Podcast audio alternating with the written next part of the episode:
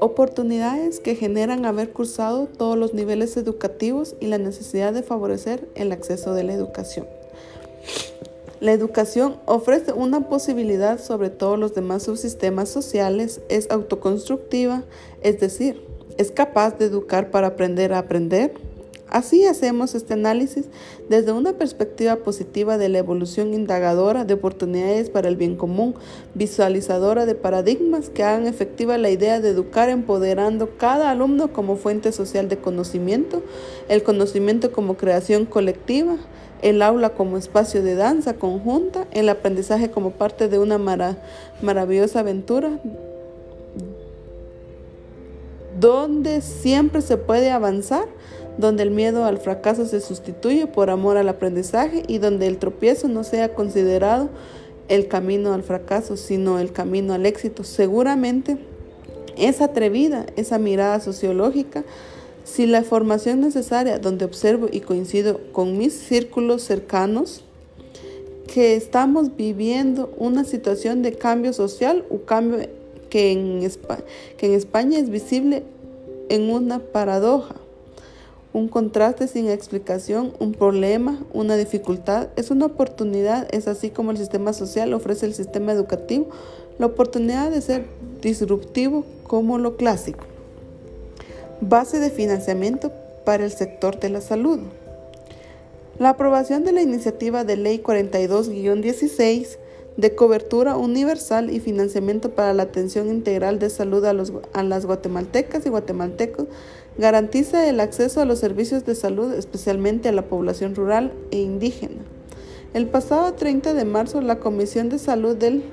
Congreso de la República hizo un llamado a retomar la discusión de esta iniciativa y sea incluida en la agenda legislativa. La propuesta de ley fue elaborada por la Comisión de Salud del Congreso de la República, Ministerio de Salud Pública y Asistencia Social y Organización Panamericana de la Salud, OPS OMS, Agencia para el Desarrollo Internacional, USAID, Colegio de Médicos y la Universidad de San Carlos. La iniciativa propone establecer garantías para los para los guatemaltecos y guatemaltecas a un sistema de cobertura universal. Publicó con esta iniciativa de ley se pretende asegurar el financiamiento de los servicios de salud, ya que Guatemala tiene uno de los financiamientos más bajos, salud de la religión latinoamericana, con relación al Producto Interno Bruto del 1% de total del gasto. ¿Qué hace el país en salud? El 71% es gasto privado, la mayoría del pago directo del usuario, lo que significa que el Estado solo gasta el 29%. La reforma de gestión de Seguridad Social en materia de pensiones. Se trata de la Ley 27-2011 de 1 de agosto sobre actualización, actualización, adecuación y modernización del sistema de seguridad social. Esta reforma del sistema de la seguridad social viene motivada por importantes factores sociológicos y económicos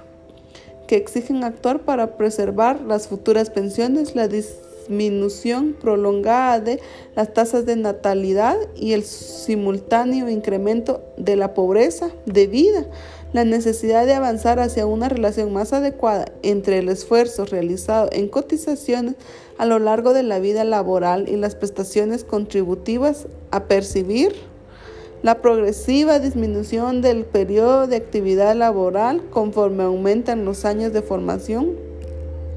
y el excesivo uso de la jubilación anticipada y la situación económica de crisis. El Pacto de Toledo, aprobado por el Congreso de los Diputados en 1995, consistió en un análisis de los problemas estructurales del sistema de seguridad social y de las principales reformas que deberán cometerse. Relación con la necesidad del fortalecimiento de la función judicial y de acceso a la justicia. Mejoramiento del, funcionamiento de los tribunales de justicia en Guatemala. En octubre de 1999 se puso en vigor la carrera judicial y en febrero se publicó su reglamento como parte de dicha ley. Se formó el Consejo de la Carrera Judicial que tiene a su cargo el reclutamiento de selección, capacitación y evaluación del desempeño y disciplina judicial aplicable a magistrados y jueces del organismo judicial, gracias a que al simplificar los trámites, mejorar el sistema de notificaciones y la asignación de demandas, se han agilizado los procesos judiciales, diseñar efectivamente la implementación de políticas públicas de carácter integral, orientadas a mejorar el acceso a la justicia, particularmente de las personas más desfavorecidas, es necesario que las autoridades de las instituciones del sistema de justicia, además de voluntad política, estén dotadas de adecuadas asignaciones presupuestarias correspondiendo a cada una de ellas, velar por la optimización, transparencia y buena ejecución presupuestaria de sus recursos financieros.